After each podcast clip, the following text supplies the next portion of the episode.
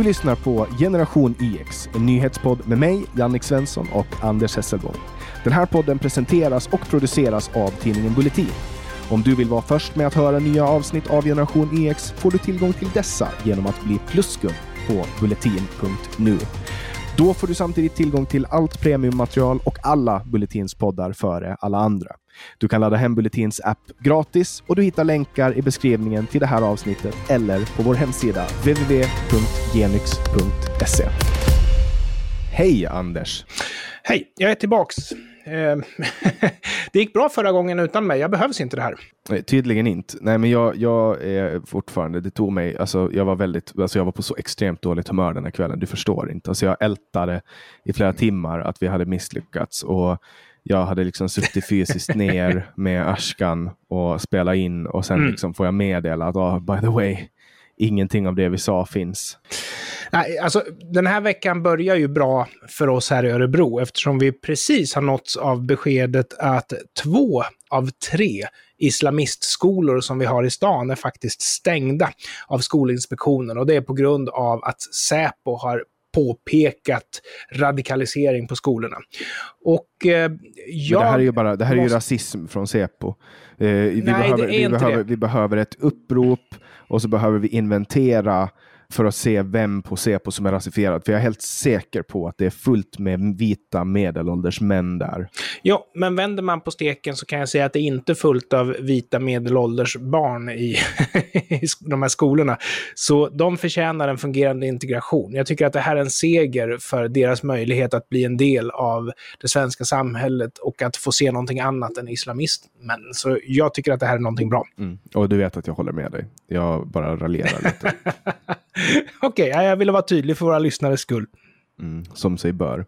Eh, jag har jobbat jättemycket på senaste tiden så, och, och vi har ju ett, eh, ett körschema som vi uppdaterar och mm. i vanliga fall så är det jag som fyller på med jättemånga ämnen och så sätter du dig ner ja. och så säger du ah, jag har inte hunnit läsa igenom, eh, jag har varit upptagen på min statliga myndighet, rulla tummarna och dricka kaffe med jättemycket socker i så nu har inte jag hunnit läxa, så nu får du köra det här. Så nu säger jag exakt samma sak till dig. Idag är det du som leder, Anders. Hur, hur trivs du i ledarrollen? Nej, men jag gör inte det speciellt bra, men jag kan ju prova ta upp, alltså vi ska ju kommentera veckans nyheter och jag kan ju prova att ta upp sådana saker som jag tycker har hänt och vi måste jätte, jättekort säga någonting om advokat Emma på Twitter för det har faktiskt ett visst nyhetsvärde. Nu vill jag absolut liksom säga att jag vill inte hacka på någon. Men hon har ju gjort ett namn på att försöka skapa ett drev åt ett poliskonto. Hon menar ju på att polisen ska inte vara influencers, det är advokater som ska vara influencers. Ja, hon, och, hade ju, hon hade ju ett namn för det här också. Uh... Ja, ja, ja, gud, ja, hon har många följare och sådär. Så hon har ju en kapacitet att verkligen f- ja, nå ut helt enkelt. Ja, vän- vänstern tycker om henne. Viss, eller folk inom vänstern tycker om henne. Ja, och jag vet inte riktigt varför. För jag tycker att hon är lite gnällig om jag ska vara helt ärlig, men okej. Okay. Vid något tillfälle så hade väl Hanif Bali kommenterat eh, någonting om det hon sagt om det här poliskontot och i princip insinuerat att hon har tagit ställning ja, för fel läger helt enkelt. Kriminella istället för polisen. Det kan man ju kanske i och för sig förstå lite gärna i hennes yrkesroll att är man försvarsadvokat så ska man ju se på den kriminellas gärning liksom. Pratar du om originaltweeten nu? Ja, det gör jag. För det nämnde vi ju förra veckan. Han sa, och då sa ju då Hanif Bali att hon är hur slut som människa får man vara, sa han. Ja. Och jag tycker inte att det är ja. jag tycker inte att det är ett jättegrovt påhopp att säga hur man är slut som människa. Man pratar ju, man förstår att han menar slut i huvudet, vilket innebär helt enkelt vi... dum i huvudet. Ja, och där vi lämnade då, det var ju att hon var upprörd över att Hanif Bali drevar mot eh, henne. Men jag uppfattade det där inte riktigt som ett drev, jag uppfattade det som ett kritiskt tweet. Men sen så har det väl bubblat åtminstone två stycken skärmdumpar på att hon har fått mothugg av svansen då, det är den här vanliga historien då. Ja, men stackar, hon är säkert, här... hon är säkert traumatiserad nu. Ja, och det kan, jag, det kan jag faktiskt gå i god för att hon är, för jag följer henne med stort intresse. Och det var tweet efter tweet efter tweet om Hanif Bali och krav på ursäkt ifrån inte bara Hanif Bali, eller inte ens Hanif Bali, utan Moderaterna. Vilket är rätt konstigt, för det, jag menar, om det är han som har gjort en illgärning så är det väl han som ska be om ursäkt. Men I och med att hon inte fick något gehör så gick hon ut och, från Twitter. Och du kan ju naturligtvis se dig på att vilka var det som beklagade sig? Lämnar hon jo, Twitter? Ända upp, ja, hon lämnade Twitter. Hon har liksom ända deaktiverat sitt konto. Regeringen. Ja. Vilken vinst för, för hennes motståndare. Ja, men hennes motståndare tippade att det kommer ta två minuter innan hon är tillbaka för att se alla de här kommentarerna om vad synd att hon lämnade. Och jag tror inte ens att det tog två minuter. Det du vet, vad är det för vits att ta livet av sig när man inte får höra snacket efteråt? Det var klart att det var ett tomt hot. Mm, och men det var ju det Magnus, du citerar ju Magnus Ugglar, va? Vad du kan. Du, ja. du kan gammel, mamma och pappkultur. Ja, då, kolla på mina Nej, armar, och... Anders. Kolla på mina armar. Du kan mamma och pappkultur. Ja, men vad, du, måste ju Nej, berätta, så... du måste ju berätta vad, vad du ser på mina armar. Ja, jo, det är ju så här att Jannik har ju tatuerat in sina musikaliska förebilder, och jag har faktiskt berömt honom för det där, för det var nästan lite för vuxet för att vara någon i din ålder, så det ska du ha all cred för. På ena sidan så har han en silhuett föreställande omslaget till The Beatles Abbey Road, och på andra sidan så har han också en silhuett föreställande Freddie Mercury på Queens avskedskonsert nittonhundraåttiosex. En turné som för övrigt faktiskt började i Stockholm och slutade i London. Och sen har vi, ska vi inte glömma bort John Lennons autograf här på insidan också. Ja, så, så jag måste säga att det, det ger dig pluspoäng.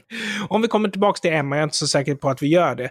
Då hoppas jag att kunna berätta att hon har återgått till att försöka skapa ett drev mot den här polisen istället för att älta att hon inte har fått den ursäkt hon har krävt från Moderaterna. Och jag tycker inte hon ska ha någon. Jag tycker att en del i att växa upp är att kunna hantera mothugg när man försöker hacka på folk på nätet.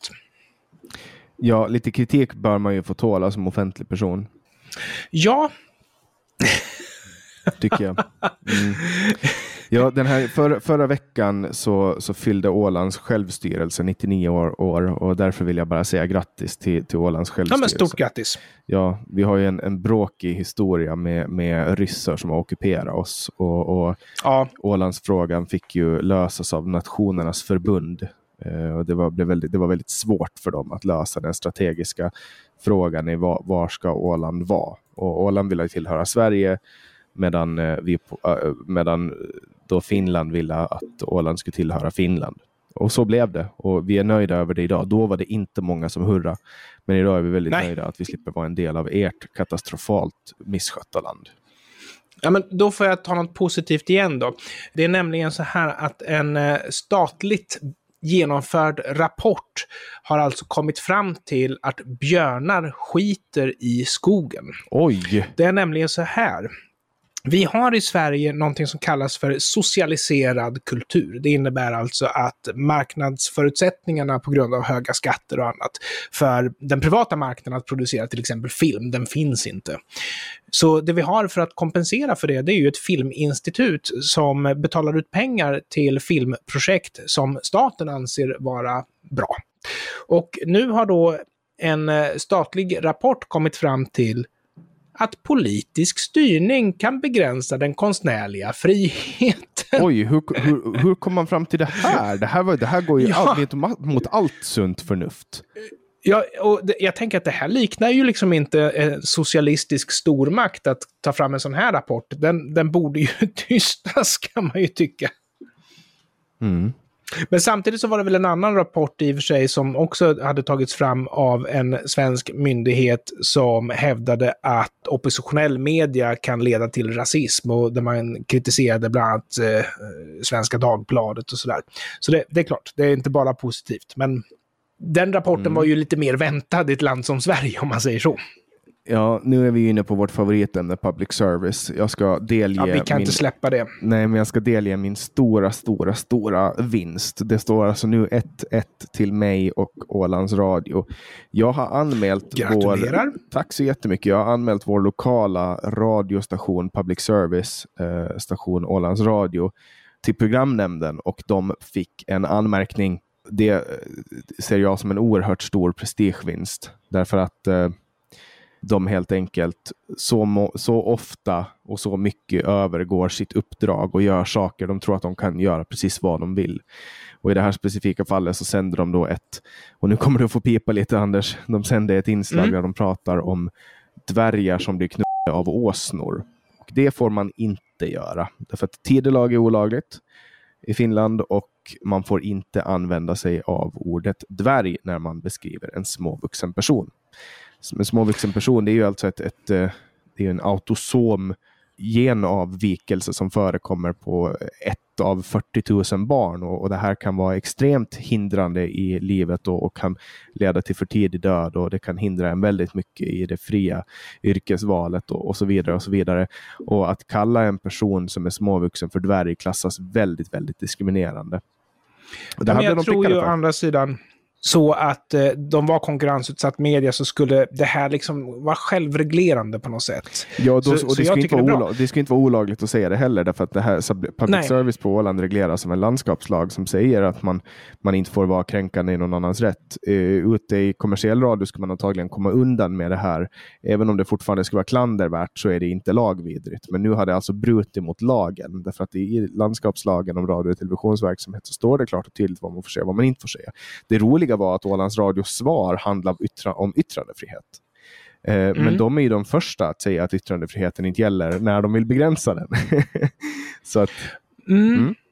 Men samtidigt så måste man ju vända på steken och säga, nu ska jag vara djävulens advokat här och, och bara säga att vi har ju läst en debattartikel, den var väl några månader på nacken i V L T, där vi faktiskt svart på vitt ser argumentet det här att ett starkt public service behövs för demokratin. Och det man menar här, det är ju att man ska inte skära ner, man ska inte streamlina public service för det hotar demokratin. Så jag menar, de flesta andra demokratiska länder har ju hängt upp sin demokrati på till exempel fria val och fri åsiktsbildning och sådana saker. Men just Sverige har ju hängt upp sin demokrati på att Petri ska spela listpop och sådana saker. Daniel Nordström heter eh, debattören som har skrivit det här. Om jag inte misstar mig nu så eh, min vikarie från förra veckan, hon hade väl gjort uppdrag åt eh, Sveriges Radio, var det inte så? Eh, ja, hon har jobbat på public service vid något tillfälle. Mm, ah, okej, okay. Vid något tillfälle, okej. Okay. Du, när vi ändå är inne på uh, politik, det blir väl rätt mycket sånt i den här podden, så är vi ju i ett läge nu där Vänsterpartiet och Sverigedemokraterna inte vill ha marknadshyror, och åtminstone hotar ju Vänsterpartiet om att fälla regeringen om det är så att de driver igenom marknadshyror. Mm, det där låter ju lite som hästskoteorin. Att desto längre mm. ut du kommer på höger-vänsterskalan där i slutet så, så, så viker det ihop sig som en hästsko, och att där har, finner de samförstånd i vissa saker.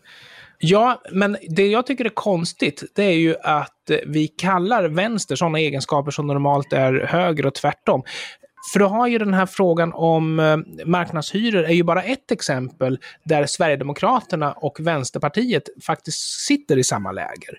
När det gäller höga skatter och stark statlig styrning så sitter de i samma läger. Det jag tror, det är ju att Sverigedemokraterna är ju finansiell vänster, medan till exempel Centerpartiet är finansiell höger. Men den här höger-vänsterskalan som vi har i Sverige, den tar inte hänsyn så mycket till den finansiella politiken, utan den tar hänsyn till ja, andra parametrar. Mm, den är väldigt, säga. väldigt, väldigt förenklad. Ja, ja, precis. Den är väldigt förenklad, absolut. Jag menar, den var aktuell på sjuttonhundratalet när den uppstod. Men, men nu, nu behöver vi någonting mer än Galtan-skalan, som är ytterligare en dimension, en axel. Men jag kommer ihåg prata med en kille, väldigt flummig person, men han pratade om att det borde, att politisk sådan borde vara som en boll och att man kan befinna sig mm. inne i den här bollen. Det borde vara liksom tredimensionell. Eller så kan vi bara konstatera att, att det, finns, det finns bra saker och så finns det dåliga saker i politiken. Jag tycker att allting, ja. som, allting som, som, som skapar mera frihet åt människan att få självbestämmande är att föredra, och allting som, ja. som lutar mot centralstyrning är klandervärt. Men det är ju uppenbarligen så att eh, Sverigedemokraterna är ett parti för, och det brukar ju faktiskt socialdemokrater ständigen återkomma till det här, att vi är ett akademikerparti, vi är till för de rika, förutom när det ska röstas då, när de till för arbetare. Men tittar man till exempel på stödet för Sverigedemokraterna hos invandrarkvinnor så är det trettio sjutton procent. Tittar man på stödet för Centerpartiet bland in- invandrarkvinnor så är det sex komma fem procent, alltså exakt hälften. Och vi kan ju konstatera att fler kvinnor i Sverige röstar på Sverigedemokraterna än på ja, Miljöpartiet. Så det måste ju betyda att det finns alltså intellektuella personer som tycker att Sverigedemokraterna är ett alternativ, och det finns arbetarklass som tycker att Sverigedemokraterna är ett alternativ. Man kan liksom inte säga att är man intelligent röstar man V, är man arbetare röstar man S och så vidare. Nej, men nej, så är det. Och det går inte att, att liksom förenkla ner de här sakerna. Det är väldigt svårt eh, att göra det. Ja, någonting annat som är svårt är ju att betala ut pensioner. Jag vill bara nämna i förbifarten här att Pensionsmyndigheten har gjort stickprov och det visar sig att femtio procent av alla utbetalningar är felaktiga. Men känner jag dig rätt så är väl du en sån här glaset är halvfullt kille, så du skulle väl snarare betona att femtio procent av alla pensionsutbetalningar i Sverige är korrekt. Ja, det, det är korrekt, korrekt analys, Anders, och väldigt bra segue till nästa ämne. Jag, jag applåderar den, det var verkligen... Du har, du, har, du har greppet om det här, Anders. Jag tycker att du ska fortsätta leda för att nu, nu börjar det komma. Liksom. Okej, okay, ja, men vi kör väl på då. När det gäller veckans nyheter så kan jag berätta att Isidor, ett barn alltså, var på McDonald's med sin pappa. Och han tyckte att hamburgaren smakade konstigt, och nu ska du få höra. Hamburgaren var rå. De hade alltså bara vändstekt den lite snabbt mm. och sen tillagat den. Förmodligen då ett olycksfall i arbetet. Ja, men han borde, det kanske var min beställning som han fick. Jag äter ju mitt mm. kött helt rått om jag kan. Så att jag skulle jag ja. skulle bli glad om jag skulle få om jag skulle kunna få en rå hamburgare på McDonald's. Men är ja, de, alltså, är de inte förstekta? Så... På, på, på.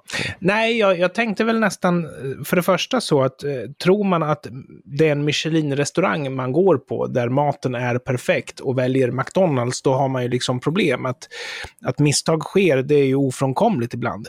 Men då att den inte är förstekt, det får ju vara en bonus. Att... Eh, Pappan ringer till Aftonbladet som ringer till McDonald's som beklagar är ju också någonting positivt. För då kan man ju tänka sig att han hade kunnat bli kompenserad på en gång om han hade bara sagt till. Exakt. Nej, men så här, jag tycker inte att det är en så här, alltså hur många McDonald's-restauranger finns det i Sverige? Hur många hamburgare gör de mm. om dagen? Uh, om det kommer mm. en rå hamburgare någon gång, det är inte farligt att äta rått nötkött. Eh. Nej, och det är fram- framförallt inte farligt att säga till, men jag tror ju också att mycket handlar ju om att vi lever i det egocentriska tidevarvet. Det är ju betydligt roligare att klaga till Aftonbladet än att klaga till Expediten när man är missnöjd med servicen. Ja, exakt, och framförallt så är det ju jättebra för Aftonbladet att dra klick. Jag skulle, ja. så här, skulle, skulle det finnas en rå hamburgare, alltså skulle det finnas rå rått kött att äta på, på McDonald's, så ska jag beställa det.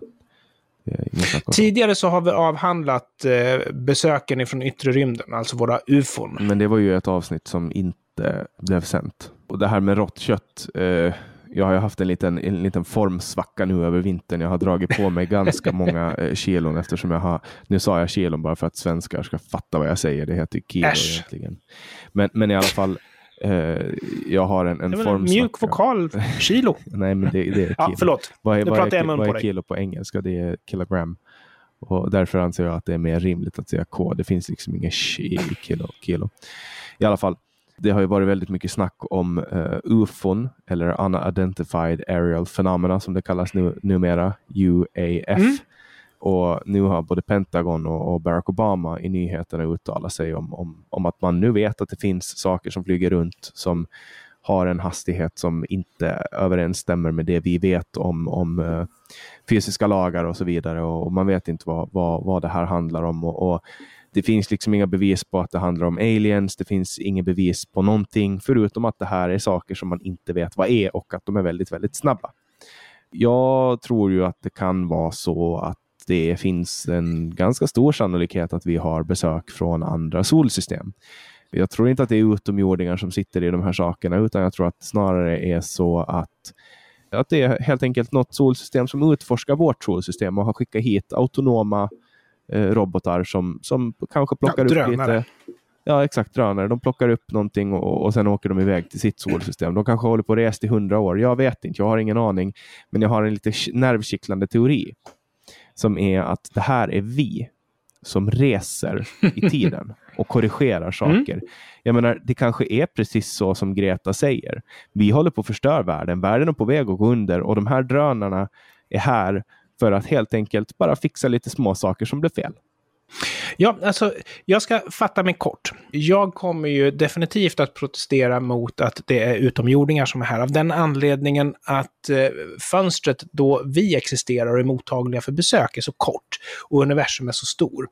Dessutom så har det problemet med att resa i tid och rymd. Skulle det vara så, jag menar, ta en teori det här att en avancerad civilisation skickar ut eh, någon form av sond som reagerar på att här finns det intelligent liv och skickar den signalen tillbaks till oss.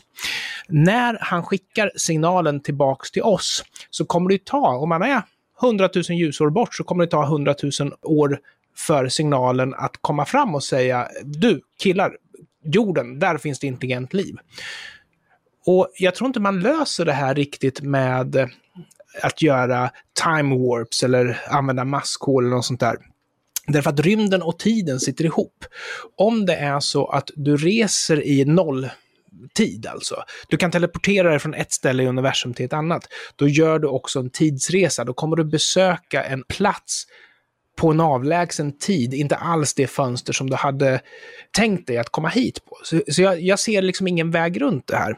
Det går att resa i tiden, men då flyttar du också plats. Det går att flytta plats, men då reser du också tiden. Och skulle du teleportera dig från jorden till månen så är det så pass eh, omärkbart så det spelar ingen roll. Men skulle du teleportera dig hundratusen ljusår, då missar du kanske en hel civilisations existens. Ja, men sen, så jag, sen jag säger också, nej. Det man också gör då om man, om man teoretiskt tidsreser, det är att man själv åldras under tiden man reser. Men allting står stilla i övrigt runt om en. Och tiden förändras ju i hur den förflyter. Tvärsom. Alltså, åldra, är det så? Ja, det är tvärsom. Men det är en skillnad där i alla fall. Ja, ja, det är det viktiga. Nej, men alltså, om man, om man, om man ut, åker ut i rymden så åldras man mindre. En, uh... Ja, i och med att du reser i tiden och du reser i rymden, ja. ja.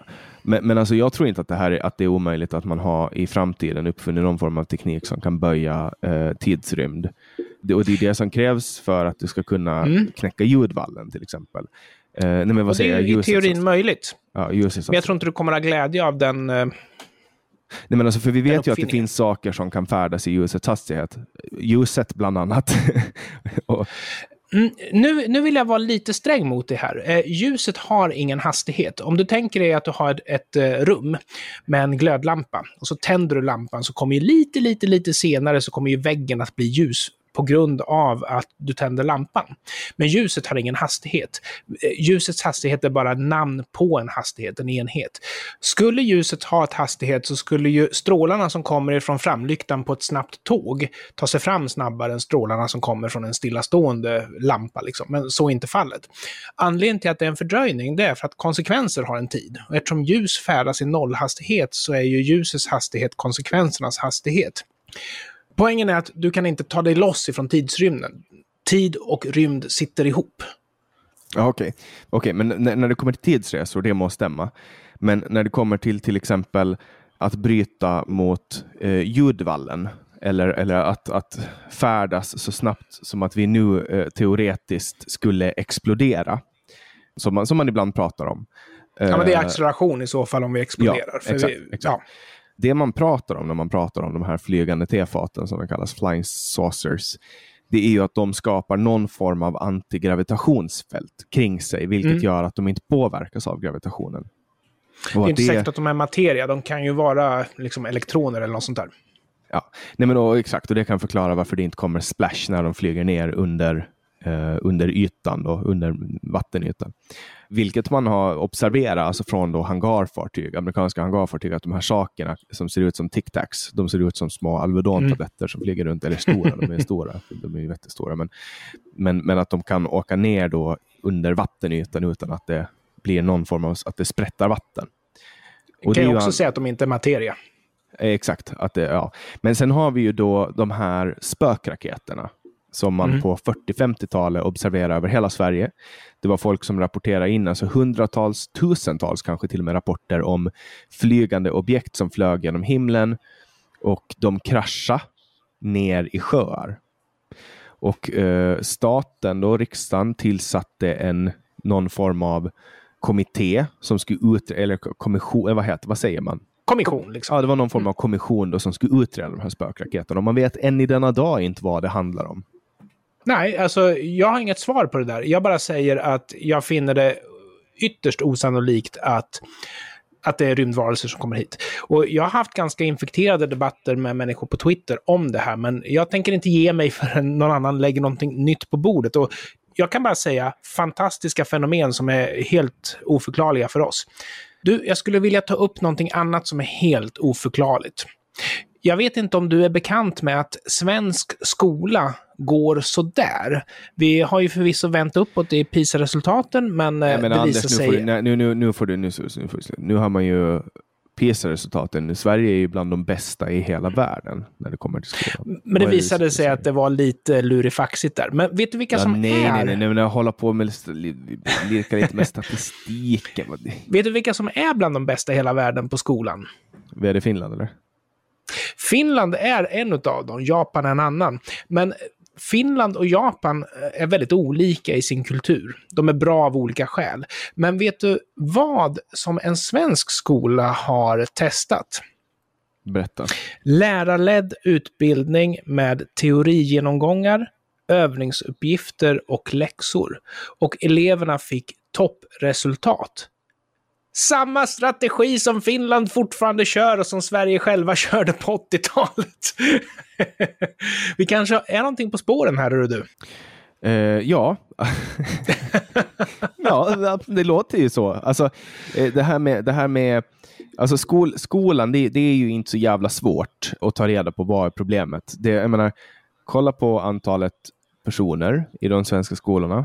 Hur, hur många är det i klassen? Kolla på deras kunskaper när det kommer till exempel mm. svenska. Kolla mm. på hur, huruvida man respekterar sina lärare eller inte.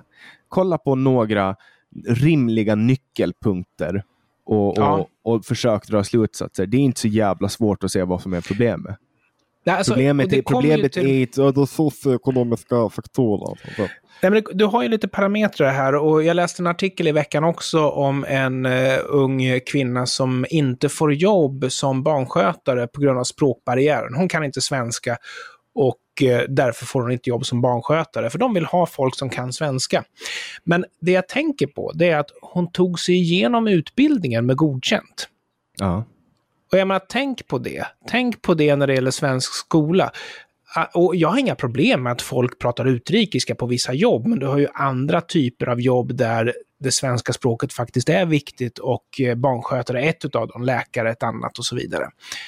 Jag menar, jobbar du som programmerare och inte kan ett ord svenska, vad sjutton Google Translate, det, det spelar ingen roll, du jobbar ju liksom med en maskin, vad spelar det för roll vad du pratar ja, för språk? Och sen, ja, och de pratar ju ändå ett programmeringsspråk som funkar. Ja, det är globalt i alla fall, ja. så att säga. Mm. Men eh, jag skulle vilja gå in på någonting som är lite allvarligt, och jag vill inte att vi ska stanna här, för vi har pratat om det här i, i ett helt avsnitt tidigare, men jag vill bara nämna det eftersom det nu har bubblat i nyheterna i veckan också. Och det är i Sydsvenskan som skriver en socialdemokratisk riksdagsledamot, alltså obsen riksdagsledamot, att minskandet av svenska skattebetalares bidrag till svenska medborgare, alltså till personer som inte är svenska medborgare, är att jämställa med att frånta judarna under trettiotalet då sina rättigheter och sin egendom. Och jag vill bara stanna upp med det där. Jag kan tycka att det är hemskt att personer som inte är svenska medborgare skulle få sina försörjningsbidrag sänkta. Men vad har judarna för status om man jämför ett sänkt bidrag som någonting som är lika hemskt som att man tar judars egendom och fråntar judar sina rättigheter?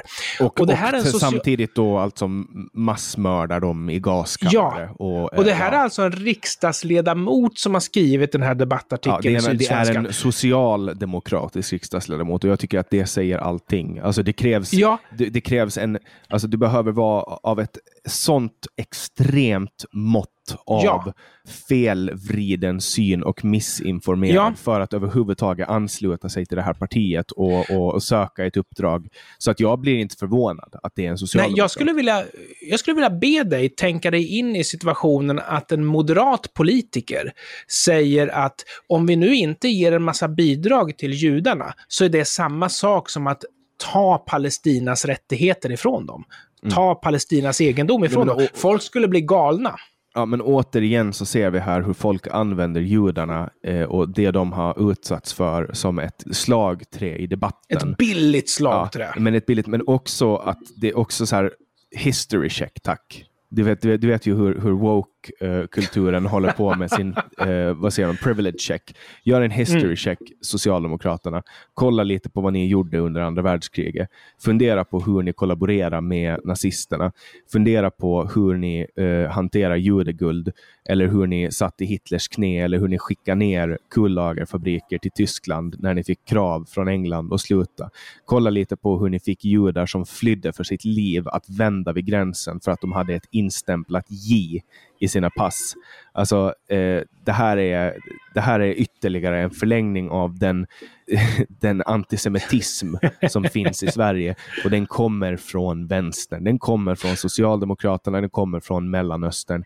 Det är där den, den moderna antisemitismen kommer. Ändå är det de här och, människorna som står och skriker och skanderar högst om hur farligt det är med nazism. Men den riktiga antisemitismen, den, den, grubbl, den grundar sig och, och bubblar i den röda sörjan, speciellt den röda sörjan som har influenser från Mellanöstern som är ganska stark. Och det blir inte bra även om man slutar att prata om antisemitismen, för vi har ju socialdemokratisk regering fortfarande, och en Tyvärr. regering som an- ja, en regering som anser sig ha lyckats med sitt styre höjer inte skatterna för att det finns utrymme när skattetrycket redan är högt. Man höjer inte pensionsåldern om pensionsåldern redan är hög. Och man behöver aldrig fundera på huruvida det är lämpligt att sätta in militären mot de egna medborgarna eller inte. Mm. Allt det här har hänt i veckan som har gått sedan vi pratade sist, Jannik. Mm. Det som också har hänt är ju det storslagna avslöjandet att F B I har brottsprovocerat. De har skapat en, en krypterad chatt som de har släppt ut till eh, kriminella som de har lurat att använda dem. Och nu har man, vad är det, två år som man har samlat information om de här kriminella eh, personerna. Och man har gjort ett jättestort antal gripanden. Det var alltså eh, i sexton länder som man har gjort gripanden. Sverige hade den absolut högsta andelen av gripande i förhållande till sin storlek. Och, och det här är då F B I eh, som tillsammans med internationell polis har, har, har gjort det här. Och vad gör Sverige som har stora syskonsyndromet? Man går ut och tar till sig äran. Såklart. Ja, Morgan det var flera Johansson, konkreta fall där. Ja. Ja, Morgan Johansson bland annat. Han är så jävla tröttsam. Alltså, den här människan har haft... Jag tror inte han har haft någonting rätt i hela sitt liv. Har du sett den här, har du sett den här gamla artikeln från tvåtusen, början på tvåtusentalet, när han säger att eh, om tio år så kommer vi inte ha en enda missbrukare i Sverige? Alltså sådana såna saker. Ja, men Morgan Johansson har varit med ett tag. Han är en politisk kameleont. Han är sin partiledares bästa tänkbara minister. Ja, politisk kameleont, jag vet inte om jag skulle mer säga att han är en politisk bajskorv. Alltså kolla på hans polare Anders Ygeman också. Han har flera liv än din vän Walter som brukar sitta och skrika för full hals i bakgrunden. Just nu sitter de och tvättar sig bredvid. Jag vill försvara Anders Ygeman på en punkt efter att jag fick reda på att han var hemdatorentusiast på åttiotalet. Han ägde både en Spectra-video och en M S X, och han var redaktör för tidningen Hacker. Så Anders Ygeman, han har fått en guldstjärna i min bok. Men ja, det du säger många, är att många... Morgan Johansson berömmer svensk eh, polis som tog emot den här underrättelseinformationen som egentligen inte bidrog, bidrog till den. Ja, han har många bajsstjärnor i min bok, kan jag berätta för dig. Och Jonna Sima, hon anser ju, det är, det är hon som är ledarskribent på Aftonbladet, och hon anser ju att regeringen är operativt ansvarig för polisen, så hon går ju ett steg längre och berömmer alltså regeringen för polisens insats. Så jag tror att det är många fel där, det är många missuppfattningar på vägen till hur det här gripandet kunde och ske. Mm. Ja, nej men och, och, och den här svenska storhetsvansinnet, det är helt sjukt. Nu har ju också Sveriges lilla älskling Yassin, som har suttit häktad för då medhjälp till människorov, han har ju då blivit belönad med hundratusen kronor för att han har suttit gratis på ett hotell. Och det här har han fått av justitiekanslern. Som har, eh, har du tänkt på att eh, vad heter han? A$AP Rocky, han ville inte bli rånad och lappade till eller spöda upp personen som försökte ta grejer ifrån honom, och han blev fullkomligt hatad i Sverige. Mm. Medan Yassin, som verkligen är ett problem, han är fullkomligt älskad. Så vi tycker inte om folk som opponerar sig mot gängkriminalitet, den saken är klar.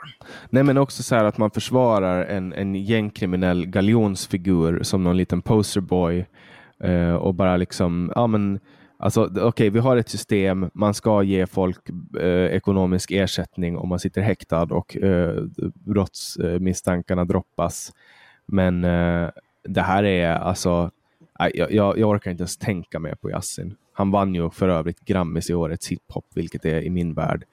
Alltså att han ens fick delta i det där när, när Torsten Flink hade hötta med näven åt någon taxichaufför och fick inte vara med i Melodifestivalen, som jag för övrigt skiter en stor hög i. Men så, och, så får Yassin vinna den där public service eh, stora, å, årets stora avrunkning.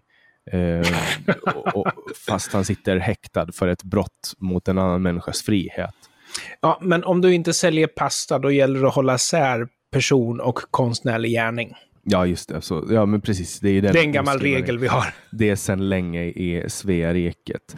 Ja, sen har vi ju då eh, den här polischefen som eh, Erik Nord, som alla hatar nu för att nu har han pratat eh, sanning helt enkelt. Han har sagt eh, det får man som inte det göra. Är. Nej, han, han bara pratade om den här BRÅ-rapporten eh, om det dödliga va- skjutvapenvåldet i Sverige, som då visar sig att eh, har gått från att vara i toppen i Europa, nej men från botten i Europa, till att nu bli högst upp i hela Sverige. Och, och, och, och då säger då polischefen Erik Nord, eh, citat, i princip alla som skjuter eller skjuts i en konflikter har ursprung från Balkan, Mellanöstern, Nord eller Östafrika. Och nu är ju han då rasist, såklart. Hur var det, hur, hur var det rasistiskt? Ja, det får du fråga eh, Jonna Sima och eh, gänget. eh, jag har så, ingen aning. Så Annie kanske Lööf, inte var så alltså. Kan, ja, men Annie Lööf kanske kan svara på det. Eh, advokat Emma, Anders Ygeman eller eh, Anders Lindberg eller någon sån. Ingen aning. Alltså, du är inte pojkvänsmaterial till advokat Emma, hör jag ju. Nej, det är jag inte. Eh, Nej, men jag, jag, jag förstår inte varför det är rasism. Hur kommer det rasistiska in? Har de använt några argument i sin sak? Nej, men jag, jag vet inte. Alltså, det här är ju... Det är ju... Jag, jag har ingen aning. Jag vet, inte, jag vet inte ens hur jag ska förklara det här. Jag, det är bara så tröttsamt. Det är bara så fruktansvärt tröttsamt. Vi Henrik har nog Jönsson, olika definitioner. Ja, men Henrik Jönsson gjorde en otroligt bra film om det dödliga skjutvapenvåldet i Sverige. Ja. Jag rekommenderar alla att kolla på den.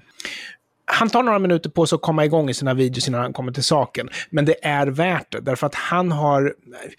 Jag vet inte ens vad jag ska sätta för ord på det. Han har en take på samhällsaktuella ämnen som jag inte ens kan tänka ut innan jag har hört honom tänka ut det. Nej, den håller, den håller jag... sån otroligt hög nivå. Jag åt lunch ja. med honom bara häromdagen. Och, och jag kan berätta för alla som aldrig har träffat honom personligen att han är en av de smartaste människorna som vandrar i en kostym i Sverige. Han föddes ju för övrigt med en jättedyr kostym på sig. uh, men, men alltså han är, han är på riktigt. Så smart som han är i filmerna är han också på riktigt. Det är... Jag förstår inte hur, hur, hur, hur, hur det kommer sig. Men han hade fotografiskt minne fram tills att han var tjugofem. Så alla filmer han såg före tjugofem så kommer han ihåg alla lines på. Nej, men alltså, ja, det vill inte säga lite. Jag, jag, hatten av. Jag tycker att han är en högt uppskattad och inflytelserik kommentator av svensk politik, vilket även Sveriges Television har erkänt när de gjorde den här videon som kränkte halva Sverige, där vänster- och höger politiker och kommentatorer fick sjunga tillsammans, och, och jag tror att det fick väl klockorna att stanna för vissa. Mm. Och sen finns det också i den här podden Norsken, Svensken och Dansken, där Åsa Linderborg låtsas som att hon inte vet vem han är. Eller när Märta Stenevi i riksdagsdebatten två gånger hänvisar till Henrik Jönsson. Alltså det är alltså mellan tre och tio procent av Sveriges befolkning som kollar på hans videos varje vecka. Eh, mm. Och det, det är inte eh, lite. Det är väldigt mycket. Det är alltså, han har upp till en miljon videovisningar i veckan. Mm. Så jag rekommenderar starkt att ni kollar in Henrik Jönsson på YouTube om ni inte har gjort det ännu. Och jag rekommenderar också er alla att gå in på Bulletin och bli prenumeranter så att ni kan få ta del av den här podden några dagar tidigare än andra. Ni kommer också där att få tillgång till alla Bulletin-poddar och allt rörligt material. Och jag kan som numera eh, poddredaktör på heltid på Bulletin berätta för er att det kommer att komma jättemycket grejer. Eh, och det är ju inte bara Generation E X, utan det är mycket annat. Eller hur, Anders? Det låter alldeles utmärkt. Stort tack för att jag fick vara med igen. Ja, det är jag som ska tacka. Äran är helt på min sida och snart ses vi igen. Nu, nu har ju restriktionerna hävt lite och jag kommer och hälsar på dig i Örebro.